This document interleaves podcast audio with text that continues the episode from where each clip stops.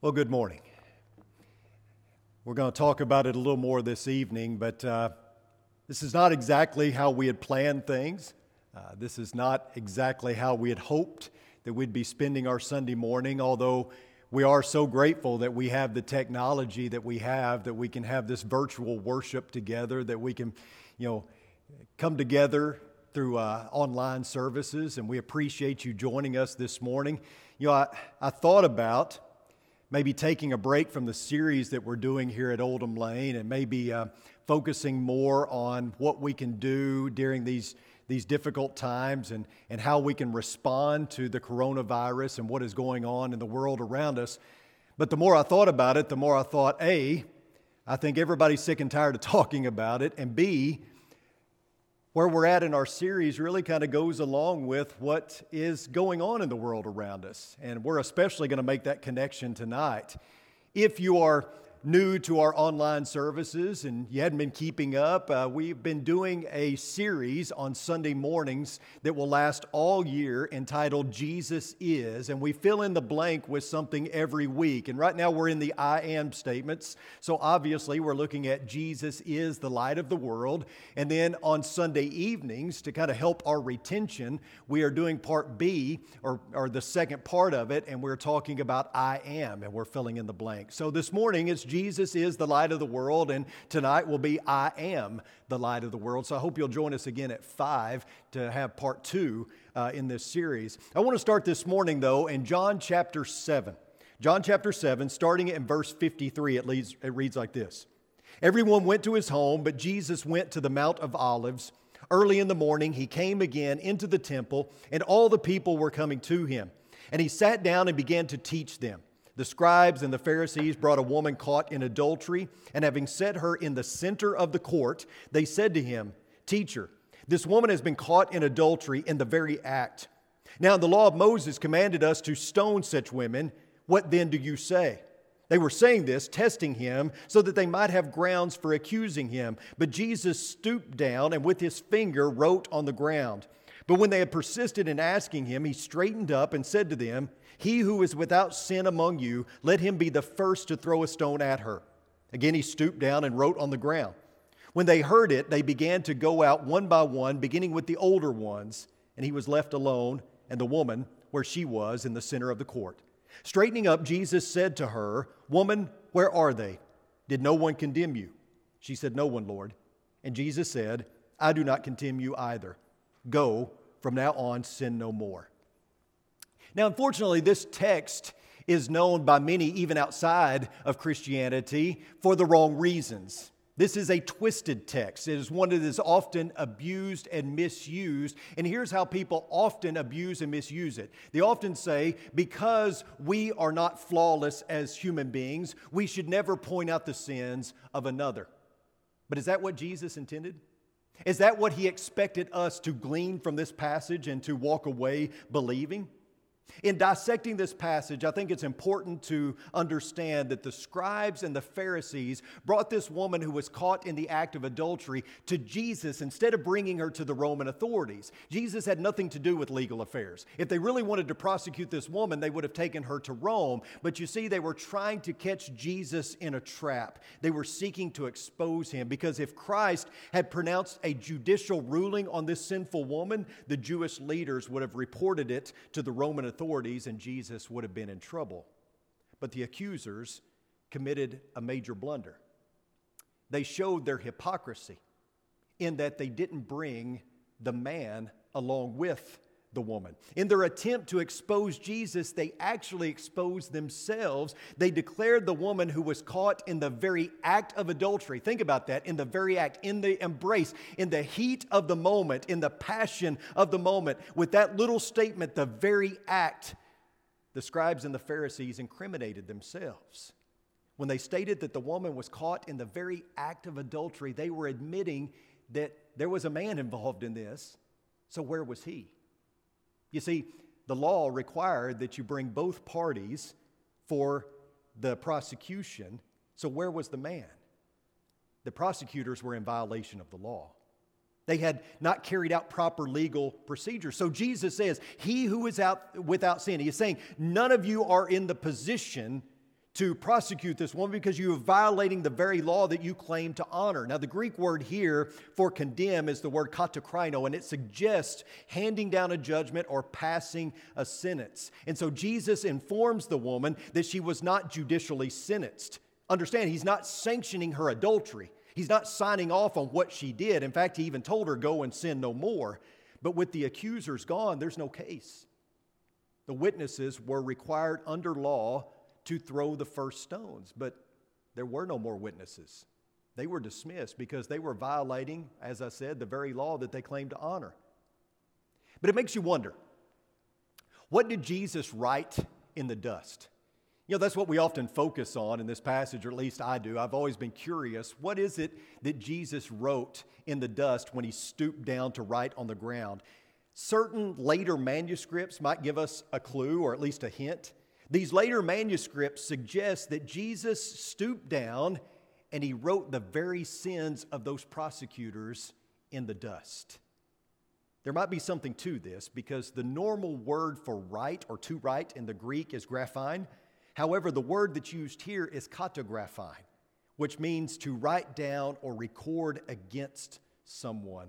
One of the meanings of kata is against. Now, I'm not saying that you can, you can walk away this morning saying, Chris said that it is an absolute fact that when Jesus stooped down and wrote in the dust, what he was actually writing were the sins of the men who brought this adulterous woman to Jesus. I'm not saying it's an absolute fact. I'm just saying that there might be some truth to that based on some later manuscripts, based on the original language, and, and you know, based on the fact that it's just kind of cool to think that way, isn't it? That would be neat if that's what happened. I mean, that would be, uh, you know, pretty telling for sure. But you imagine this scene. Jesus is in the temple. He is teaching when these accusers come in and interrupt him, bringing this woman to them, uh, to Jesus, who had committed adultery.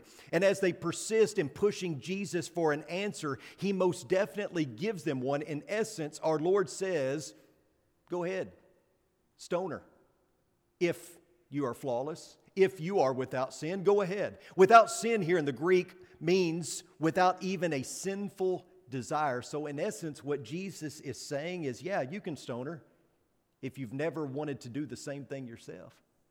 You can stone her if you've never had the desire to, to commit the same type of sin that she did. There's a book that I looked at recently that, that gives the inner workings of the circus back in the days when the circus used to travel from town to town by train. And I, I know it's weird. I, I don't know why I read this stuff, but I found it really fascinating that they said within the circus, there was this pecking order that everyone understood. It's really kind of fascinating. The three legged man, for instance, outranked the bearded woman who outranked the guy with uh, the crab claw hands. I mean, it may be not interesting to anyone else, but I found it rather fascinating. But as I read through this, I couldn't help but think about how we kind of have our own pecking order as well. We kind of tend to think that some sins are worse than others, and maybe our sins are not as glaring as someone else's. You think about how maybe someone else's sin is more egregious than your own. And, and, you know, even within the church we do this, but you think about what was the greatest sin in the passage we read in John chapter 7, going into John chapter 8. What, what's the most egregious sin here? Is it the adulterous woman? Or is it the fact that the Pharisees brought this woman for personal gain while ignoring the sin that resided in their own hearts? I mean, if nothing else, that was just as egregious, right? How likely is it that there would have been two witnesses to the adultery? I mean, how likely is that? I, I would think very unlikely, right? What are the odds that by coincidence, two different people would stumble on a woman in the very act of adultery. I mean, I think the evidence leaves little doubt as to the fact that, that this was a trap, that this woman was caught in a trap. She was caught in it. However, she wasn't just the catch, she was also the bait. The scribes and the Pharisees were good at dehumanizing. That's what they were doing here. They believed that God had no use for someone like this woman, and so therefore they had no use for her either. To them, she had no name, no personality, no feelings, no heart. And when you use people to prove your point, even if it's a religious point, you're trading or treating people as objects to be used rather than people to be loved. That was a major problem that plagued the hearts of the Pharisees. They were more interested in law than they were love. I don't know if it's a true story, but I read somewhere that President Thomas Jefferson and his men were crossing a, a swelling river uh, on horseback. And one of the men was thrown from his horse and was, was hurt and lying on the riverbank while the horse took off and, and went to the other side. And so the man was lying there hurt and he kept reaching for people to help him up and, you know, to get him back on his feet. And no one would stop and help until Thomas Jefferson came by on horseback and, and, and, and dismounted his horse and, and got up and, and helped the man to his feet and set him on his horse and crossed the river with him. And when the man got to the other side, some of his cohorts said, Why did you get the president to help you? And he said, I, I didn't know he was president at the time. All I know is that on some people's faces is a no, and on some people's faces is a yes. And written on the faces of the Pharisees was a no. Written on the face and the heart of Jesus was a yes. And so at this point, you're thinking, okay, well, Chris, you said that we were going to talk about Jesus is the light of the world. Uh, maybe you forgot that, or maybe you got off track. I know you work ahead. Maybe you lost sight of what it is you're supposed to be doing this morning. No, no, no. I understand completely that we're supposed to be focusing on Jesus being the light of the world, but there's some setup here.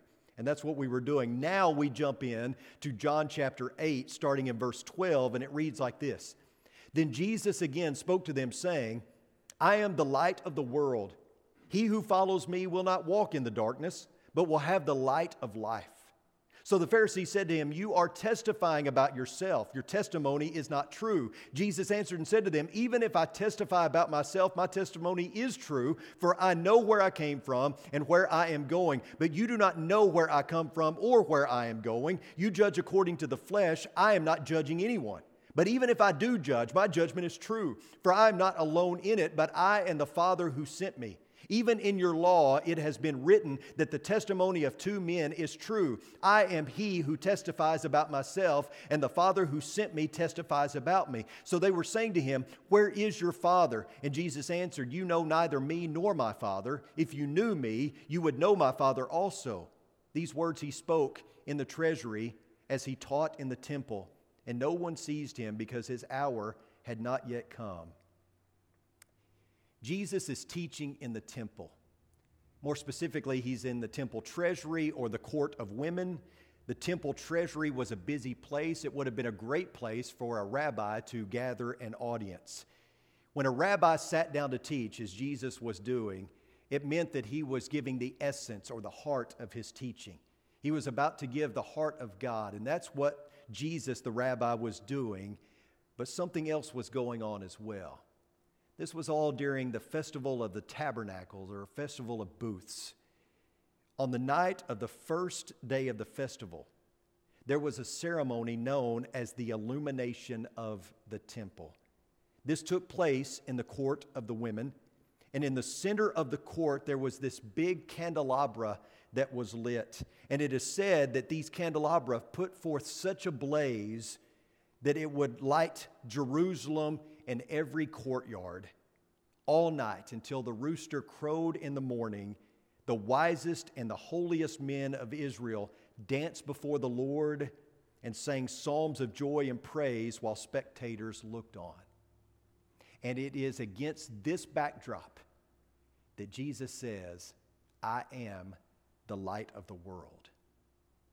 For those who follow Jesus, there would be light, not only for one evening, but for eternity. The light in the temple was a brilliant light, but it would flicker and it would die. But Jesus is claiming to have a light that lasts. But there's more. It's in the temple, in the court of the women, that Jesus is interrupted by these scribes and these Pharisees. They bring in this woman who is caught in the very act of adultery. And it's immediately after that episode that Jesus says these words I am the light of the world. This woman was caught in darkness. She was living in darkness. And at least part of it was her fault because, I mean, obviously it was self inflicted because she was guilty of sin. She stood condemned, but embarrassed, ashamed, a public spectacle. This was the darkest moment of her life. You know what she needed in that moment more than anything? Yes, she needed light. read the story about Rebecca Thompson. When Rebecca Thompson was young, her and her sister were kidnapped by some thugs outside of Casper, Wyoming. And they were taken to the Fremont Canyon Bridge, which was 112 feet above the North Platte River. And Rebecca Thompson and her sister were raped and abused and thrown off the bridge. Rebecca's sister Amy hit a rock and was killed instantly. Rebecca careened off the side of the landscape and landed in the river. With a broken hip, she was able to, to make her way to the shore. She spent the night wedged between some rocks in the canyon so that she could get relief from the cold and the wind. She was eventually found. She healed up and she was able to survive. But that day always haunted her, as you can imagine. And for 19 years, she lived with the horror of that moment, the darkness of that moment. Until one day she decided that she wanted to take her boyfriend and her two year old daughter back to the Fremont Canyon Bridge to revisit that night because it was eating away at her. She thought she might find some closure if she went back. And so she returns with her boyfriend and two year old daughter to the Fremont Canyon Bridge, and the gravity of the moment overwhelmed her. She was weeping bitterly. And the boyfriend didn't want their child to see her mother in such a state, so he carried the toddler back to the car, and that's, that's when that's when they heard Rebecca's body hit the water. The screams of terror echo loudly. And Rebecca just couldn't take it anymore. She felt that the only way to get out of the darkness of her life was to, to end her life. She needed hope. She needed love and compassion. And, and it was such a dark time in her life that she never could really overcome the tragedy of years ago. The woman in our story needed hope. She needed love and compassion. She needed grace and mercy. And you're thinking to yourself, well, she doesn't deserve that. She was caught in the very act of adultery. But if you're thinking that way, pause because that's how the Pharisees and the religious rulers thought. All they cared about was justice. No love, no compassion, no grace, no mercy, just law. And I think we've all been there, haven't we? I think we've all experienced the darkness and the shame that's associated with sin. Sometimes it's public. Maybe you've been marked by divorce. Maybe you didn't even want it, but it came your way. Maybe you've been hampered by a disability, or maybe you've been afflicted by a disease, or maybe it's more private in nature. Maybe you've been pushed over the edge by an abusive spouse, or maybe you've been molested by, by a family member. And whether public or private, you're forced to deal with it. You know, there are Rebecca Thompsons in every community, and there are Fremont Canyon bridges in every town. And they're certainly prevalent within the pages of Scripture because the Bible is a book of failures. We see it over and over again in the pages of Scripture individuals who are well acquainted with the rock hard floor of the canyon of shame. What does a person need in the darkest moments of their life? I'll tell you what they need they need light. Because when light shines into darkness, light immediately wins. You see, following the Pharisees would bring nothing but darkness because they were the self appointed custodians of conduct. They were the committee of high ethics. They were the agents of righteousness. They were the pronouncers of judgment. They were the court of condemners. In their minds, God had no use for an adulterous woman, therefore, they had no, no use for her either. They were doing the Lord's work, they thought. You know what it is? You know what that all is? That's darkness. To think that way and to operate that way is to operate in the dark. How dark of an existence would it be to, to live that way? Let me uh, stop at this point and ask you a question. What do you think the law was meant to do? The old law, what do, you, what do you think? If you could boil it down or just summarize it in a few words, what was the purpose of the law? Well, I think it was this the law was meant to be the light that reveals how dirty the room is. The law was meant to illuminate the character of God. It was also meant to shine the spotlight on the seriousness of sin. The law brought to light the need for atonement, but there was a darkness associated with the law as well. There was a bit of darkness. The law could not relieve someone of their sin permanently. The darkness of the law is most clearly seen in the scribes and Pharisees' perversion of it.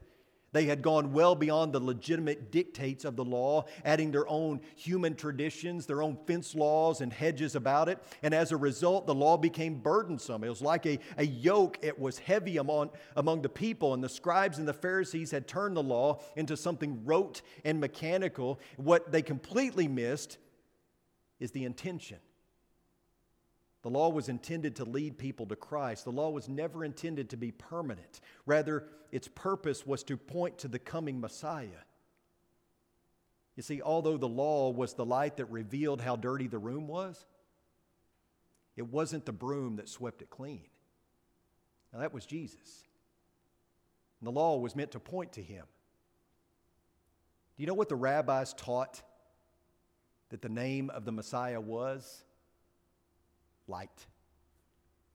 Light had a special association for the Jewish people. Psalm 27 and 1 reads, The Lord is my light and my salvation. Isaiah 60 and verse 19 states, No longer will you have the sun for light by day, nor for brightness will the moon give you light, but you will have the Lord for an everlasting light, and your God for your glory. Micah said, Though I dwell in darkness, the Lord is a light for me. Light was a common association with the Messiah, with God. Now consider all of this in light of Jesus' statement. What is really, what is Jesus really saying when he says, I am the light of the world? He's saying, I am the one that the prophets spoke of.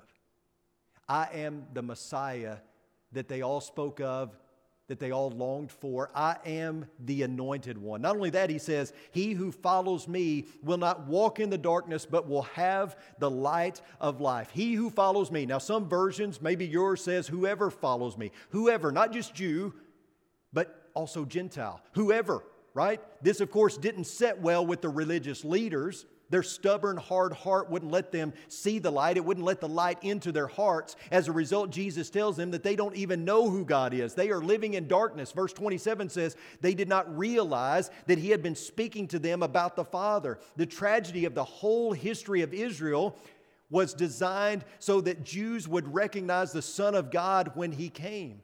The fact that the religious elite didn't recognize Jesus as the Messiah was proof positive that they didn't know God, that they didn't know the Holy Scriptures. They had become so caught up in their own traditions and doctrines, they were so intent on their own desires and doing their own thing that they became blind to what God was doing.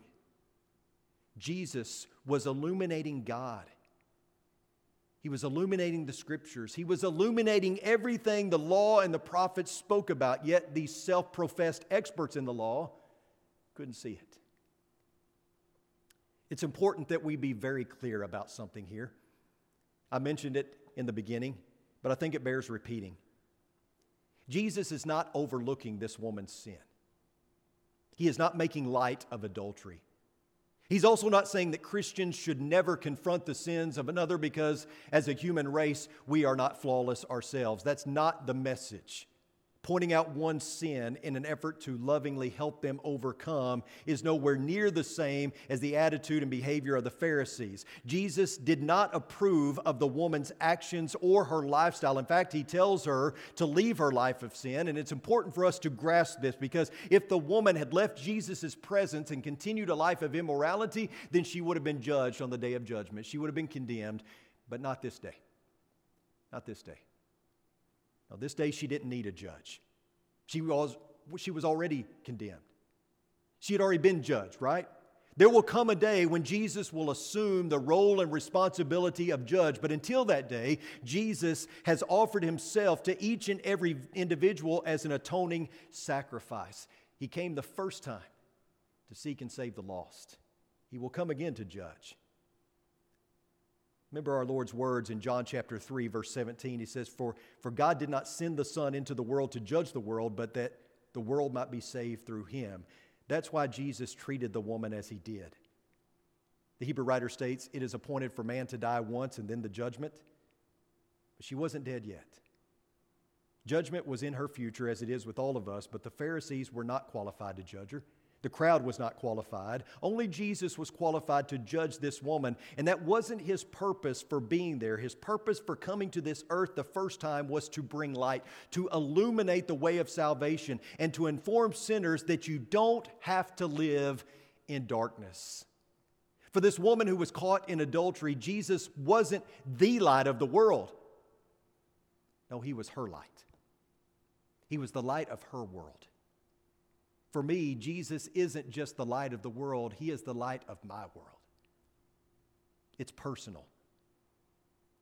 Jesus is my light, He, he is your light. And He's that for everyone. The light of Christ penetrates our own personal darkness, and when light shines into darkness, it immediately wins. Again, understand, I am in no way trying to make light of sin or the sin of this woman.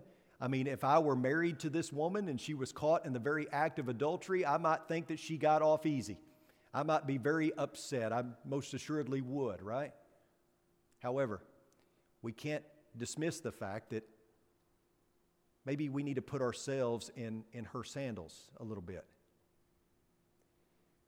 Under the law, she was condemnable to death by stoning. Do you know what other sins were punishable by death under the old law?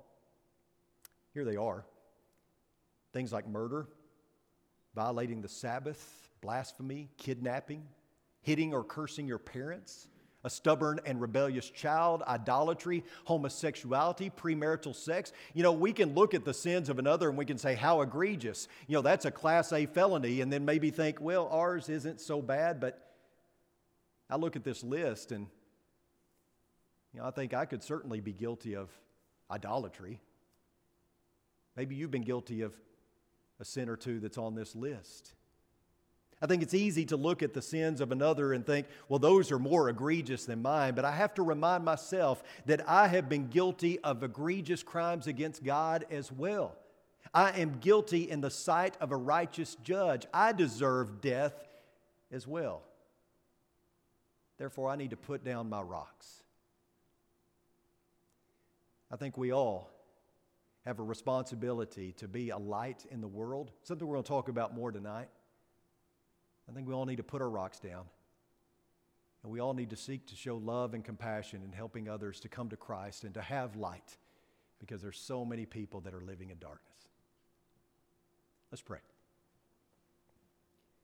Our most kind and gracious Heavenly Father, we thank you. We thank you for this ability to have the resources that we have to, to share in, in worship online, even though that we're not together under one roof, that we can still in some way be together. Sharing your word, singing praises to you. We thank you so much that the church is not relegated to a building, but that we are your church.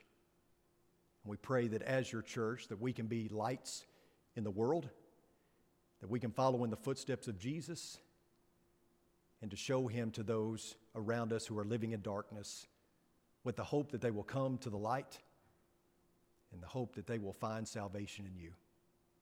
It's in your Son's precious name we pray. Amen. You know, it's kind of uh, odd to offer an invitation when we're doing an online service, but I do want you to know that if you need prayer, Maybe you're struggling, maybe you're living in darkness. Don't hesitate to contact us. We love you and we thank you.